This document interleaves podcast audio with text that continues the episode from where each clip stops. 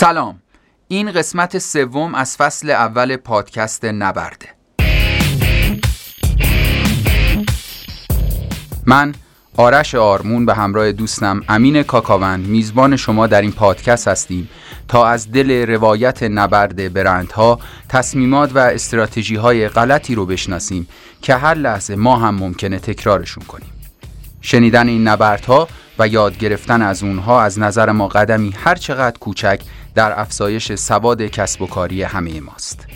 ما با استفاده از منابع و مستندات مختلف و البته روایتی متفاوت شما رو می‌بریم به اعماق این نبردها. نبردهایی که می‌تونه در دنیای کسب و کارهای کاملا سنتی تا کسب و کارهای آنلاین و استارتاپ ها باشه. این سومین قسمت از نبرد شبکه های اجتماعی که توی اون قراره به سرانجام نبرد اسنپچت و فیسبوک بپردازیم.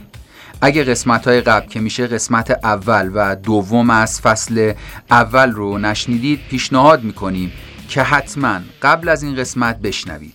ولی به روال سریال های تلویزیونی یک آنچه گذشت هم خواهیم داشت.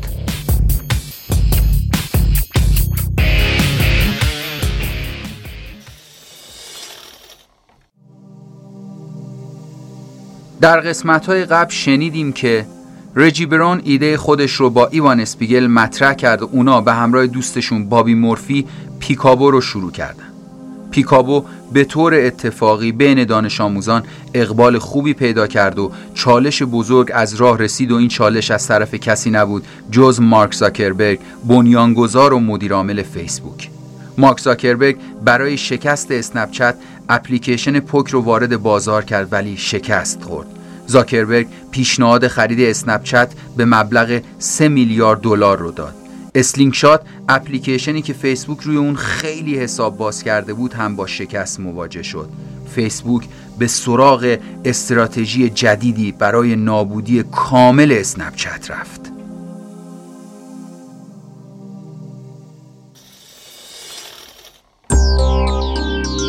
این پادکست با حمایت شبکه پرداخت پی pay.ir ساخته شده. pay.ir ارائه دهنده ابزارهای متنوع پرداخت و شما می‌تونین برای آشنایی با این شرکت به وبسایتمون به آدرس pay.ir pay.ir مراجعه کنید.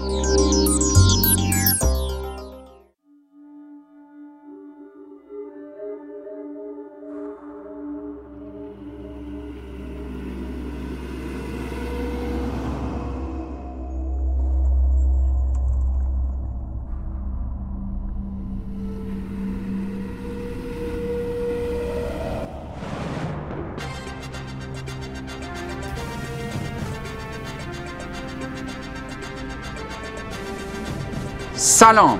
با اخبار بازار بورس در خدمت شما هستم.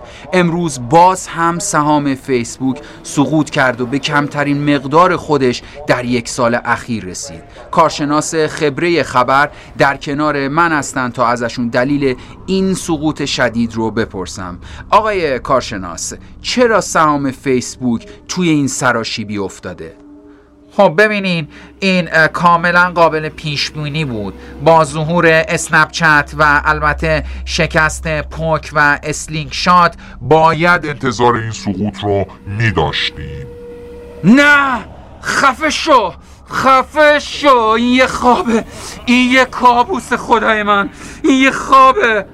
نه آقای زاکربرگ این کابوس نیست این واقعیته. خب آقای کارشناس فکر می‌کنید فیسبوک راهی هم داره برای رهایی از این اوضاع؟ خاموش شو خاموش شو. چرا این تلویزیون خاموش نمیشه؟ چرا این تلویزیون خاموش نمیشه؟ خاموش شو لعنتی! نه واقعا راهی نداره. به نظرم دوره فیسبوک تموم شده دیگه. دیگه کسی فیسبوک رو نمی‌خواد. نه نه نه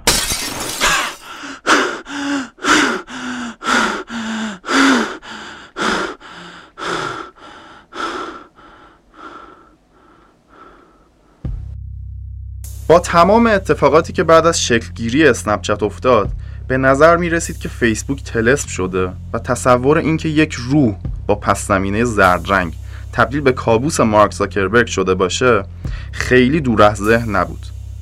فیسبوک سه بار برای نابودی اسنپچت تلاش کرده بود و هر سه بار نه تنها شکست خورده بود بلکه باعث شناخته تر شدن و قدرت گرفتن بیشتر اسنپچت شده بود.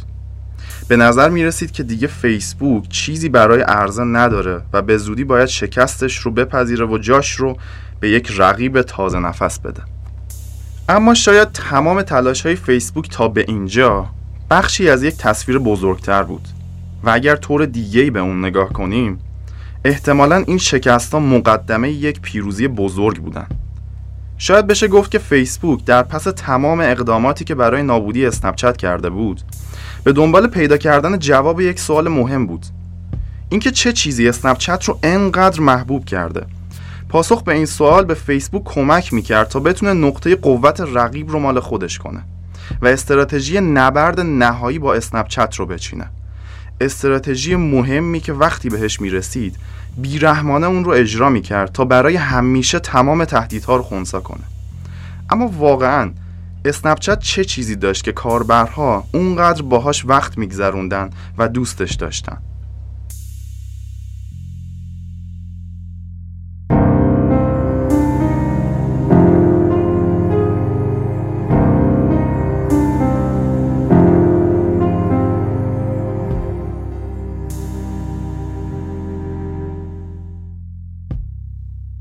تفاوت‌های فیسبوک و اسنپچت کم نبودن. همونطور که توی قسمت قبل هم گفتیم ایوان می‌دونست که این تفاوت‌ها به قدری هستن که نمیشه این دو شرکت رو کنار هم قرار داد. اما یک چیزی در نگاه تحلیلگرها بود که به نظر خیلی مهم میومد برخلاف فیسبوک که مدتها بود نوآوری خاصی نداشت و سعی می‌کرد از طریق خریدن رقبا خودش رو زنده نگه داره اسنپچت به شدت نوآور بود و ابزارهای جذاب و پرطرفداری رو به دنیای شبکه های اجتماعی معرفی کرده بود. اسنپ کد که با اسکن یک کد به افراد کمک می‌کرد حساب کاربری دیگران رو دنبال کنند اسنپ لنزز که به کاربرها کمک می‌کرد به عکس و ویدیوهاشون جلوه های تصویری خاص و علمان های فانتزی اضافه کنند و از همه اینها مهمتر استوریز یا بخش محتوای مدتداری بود که بعد از 24 ساعت حذف می‌شد. شاید تا به حال از اسنپچت استفاده نکرده باشید ولی به احتمال زیاد این قابلیت ها برای شما آشنا به نظر می‌رسه قابلیت هایی که امروز روی بیشتر شبکه های اجتماعی از جمله اینستاگرام هم به چشم می‌خوره و دلیلش به استراتژی مهم فیسبوک برمیگرده. البته اسنپچت محصولات دیگه ای رو هم معرفی کرد که از بین اونها میشه به این موارد اشاره کرد. فیلترهای اسپانسر شده. با این قابلیت کسب و کارها می‌تونستن فیلترهای مجزای خودشون رو داشته باشن که کاربرها با حضور در محل اون کسب و کار می‌تونستن از این فیلتر استفاده کنن. مثلا هر کسی که می‌رفت دیزنیلند فیلتر مخصوص به دیزنیلند براش فعال می‌شد. البته این قابلیت به کاربرها هم کمک می‌کرد که فخر فروشی کنن و خیلی ها برای فعال کردن این استوری ها حتی حاضر بودن مسافت های طولانی رو طی کنن تا در محل یک کسب و کار بتونن از یک فیلتر خاص استفاده کنن. Spectacles Spectacles یک عینک دودی بود که دوربین کوچکی هم داشت و افراد می‌تونستن باهاش عکس و فیلم تهیه کنن. و این عکس و فیلم ها به صورت مستقیم به اکانت اسنپ فرستاده می‌شد.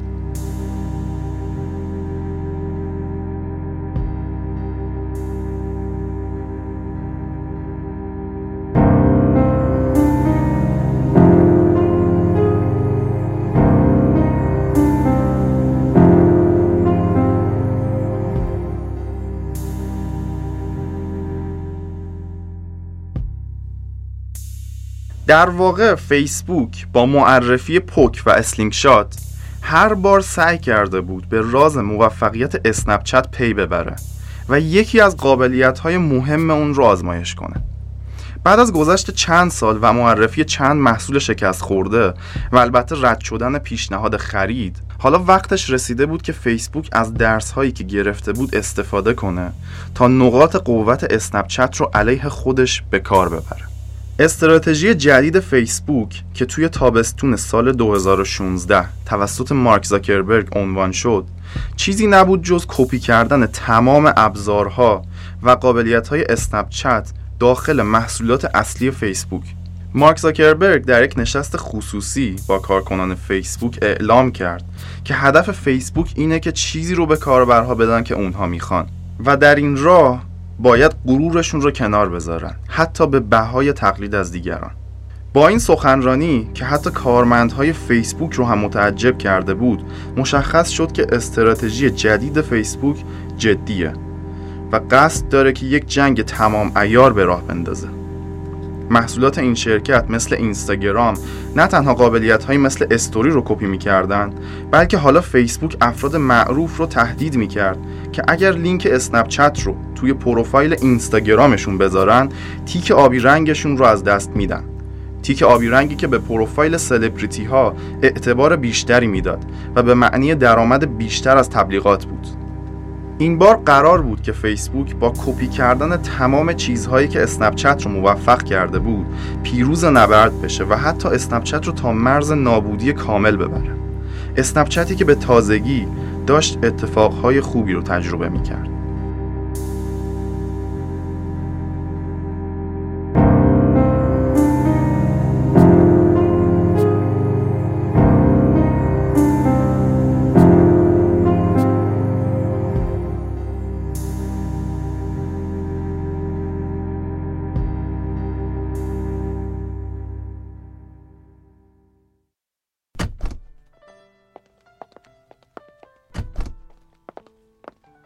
سلام ایوان خوش اومدی. ممنون ممنون ازت که برای این جلسه وقت گذاشتی. خواهش می‌کنم. روی پیشنهادمون فکر کردی؟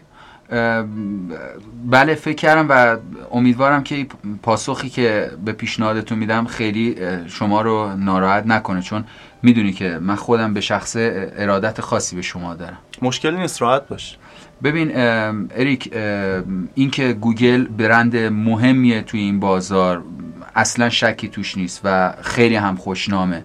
ولی از اون طرف هم خب اسنپ چت برای ما خیلی مهمه چون اسنپ چت برای خود من مثل بچه منه و من متاسفانه باید بگم پاسخم به پیشنهادتون نه. می‌تونم دلایلتون رو بدونم؟ بله حتما. ولی قبلش پیشنهاد همکاری هم دارم. عالیه میشنوم. سال 2016 اسنپچت در بحبوحه حملات فیسبوک یک پیشنهاد بزرگ دریافت کرد. پیشنهادی از سمت غول دنیای فناوری یعنی گوگل. اسنپچت که از سرورهای گوگل استفاده می کرد روابط نزدیکی با این شرکت و به خصوص مدیرعامل اون یعنی اریک اشمیت داشت و همین روابط باعث پیشنهاد خرید اسنپچت توسط گوگل شد. رقمی که گوگل برای خرید اسنپچت در نظر گرفته بود خیلی خیلی وسوسه انگیز بود. سی میلیارد دلار. ایوان اسپیگل و بابی مورفی اما باز هم تصمیم گرفتن که شرکتشون رو نفروشن و منتظر آینده بمونن. ایوان معتقد بود که گوگل از دنیای شبکه های اجتماعی سر در نمیاره و تجربه های شکست خورده مثل گوگل پلاس این دیدگاه رو ثابت می‌کرد.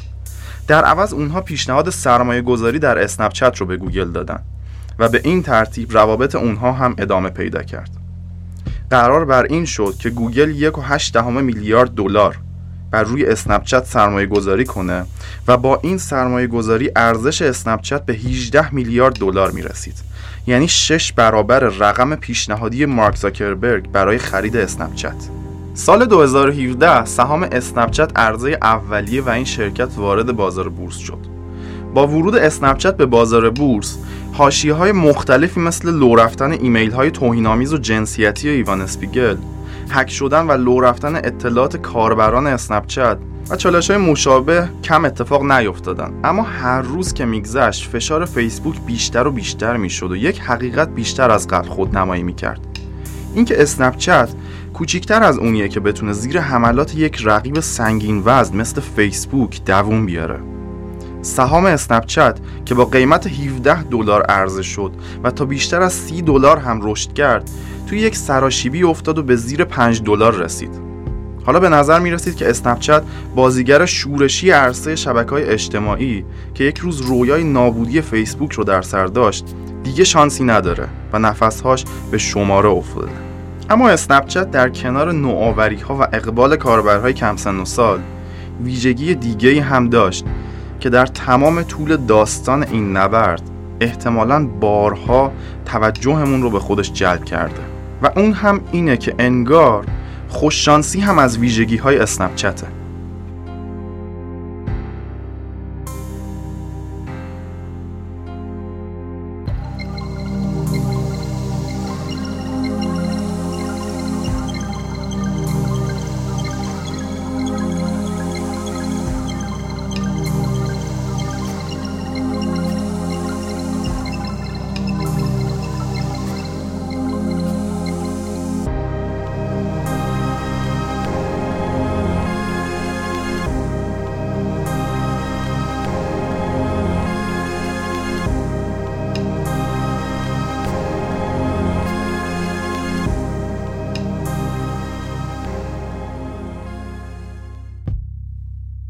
سال 2016 و بعد از انتخابات آمریکا همه توجه ها به سمت فیسبوک جلب شد. این بار مؤسسه‌ای به نام کمبریج آنالیتیکا تونسته بود با سوء استفاده از داده های ده ها میلیون نفر از کاربرای فیسبوک و دوستانشون برگ برنده ای رو به دست بیاره که انگار بر نتایج انتخابات تاثیر گذاشته بود. فیسبوک تبدیل به ابزار خطرناکی شده بود که باید در موردش تصمیمات مهمی گرفته می‌شد. و به همین دلیل به مرکز توجه رسانه ها و دولت تبدیل شده بود. این توجه یک نکته مهم رو هم به همه یادآوری کرد. اینکه فیسبوک احتمالاً بیش از اندازه بزرگ شده و انحصاری که به دست آورده اون رو خطرناک کرده. تمام این موضوعات باعث شد که تمرکز فیسبوک در رقابت از بین بره و اسنپچت یک نفس راحت بکشه. علاوه بر این اختلافات داخلی فیسبوک هم بالا گرفته بود و مؤسسین اینستاگرام در نهایت در سال 2018 از فیسبوک جدا شدند.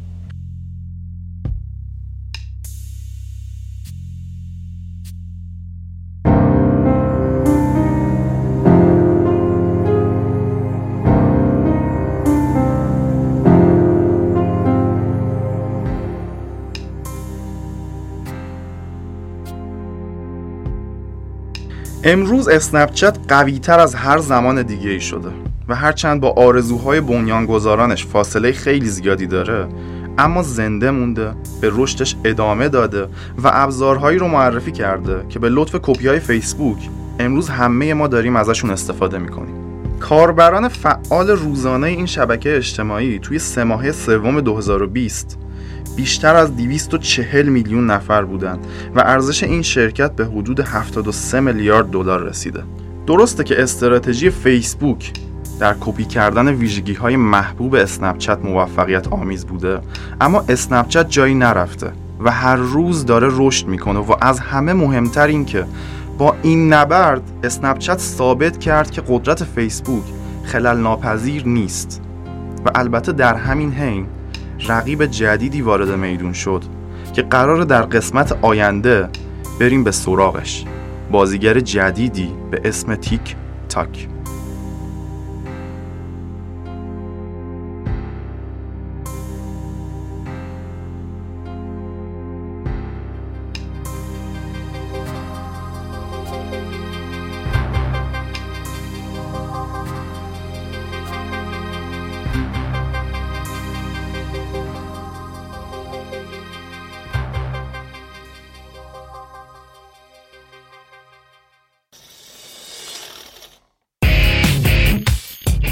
قسمت سوم از فصل اول پادکست نبرد بود و ما توی این قسمت به سرانجام نبرد فیسبوک و اسنپچت پرداختیم و شنیدیم که به رغم تمام تلاشای فیسبوک اسنپچت جون سالم به در برد و این نبرد این روزها به شدت قبل نیست. توی قسمت آینده به سراغ پدیده نوظهور و به معنای واقعی کلمه برهم زننده این بازار تیک تاک خواهیم رفت. که میدون این نبرد رو به جاهای خیلی عجیبی برده و این روزها خیلی اسمش رو میشنویم. اگه از این قسمت خوشتون اومد ممنون میشیم که ما رو به دوستانتون معرفی کنید.